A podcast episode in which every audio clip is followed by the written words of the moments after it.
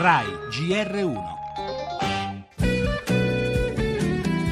Il clima primaverile ha sciolto il ghiaccio che per lunghi mesi ha diviso Palazzo Chigi da CGL Cisluil. Il governo ha la responsabilità di prendere le decisioni, noi saremmo più contenti di farlo avendo costruito un percorso che ha prodotto una condivisione anche delle parti sociali. Già condividere priorità e obiettivi è importante, è un cambio di passo. Non ci saranno sorprese che mentre discutiamo ci sono decreti o quant'altro che vengono fatti sulle materie che sono in discussione. Nessuno deve temere per la propria pensione, la vera scommessa è quella di riuscire a capire se possiamo dare quella che abbiamo chiamato l'anticipo pensionistico, cioè l'APE che ci sia dialogo fra governo e rappresentanti del lavoro è un elemento essenziale in tutte le società occidentali. Naturalmente il governo può decidere, ma almeno raccogliere opinioni è un modo ragionevole di procedere.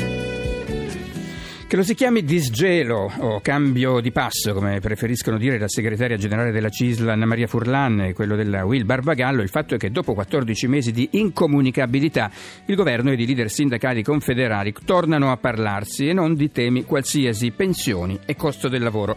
Per ora siamo ancora ai titoli di testa e non conosciamo la trama del film, né soprattutto il finale, ma come ha sottolineato ai nostri microfoni il professor Viesti, docente di economia, la ripresa del dialogo tra governo e sindacati immigrati non è cosa secondaria e lo riconosce il ministro del lavoro Poletti, affermando comunque la responsabilità dell'esecutivo nelle decisioni finali. Flessibilità in uscita, ovvero anticipo pensionistico, dice Renzi, taglio del cuneo fiscale, almeno per i neoassunti, ipotesi di aumento dei trattamenti minimi, estensione del bonus di 80 euro ai pensionati. Di questo si parlerà nei prossimi 3-4 mesi con l'obiettivo di far rientrare le nuove misure nella prossima legge di stabilità.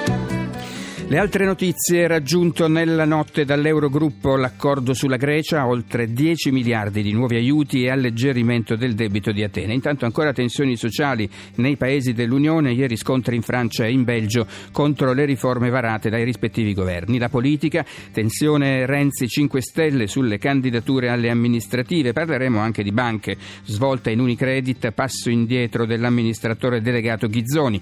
La cronaca con una notizia di poco fa, Firenze si è aperta una voragine di oltre 200 metri sul Longarno in centro.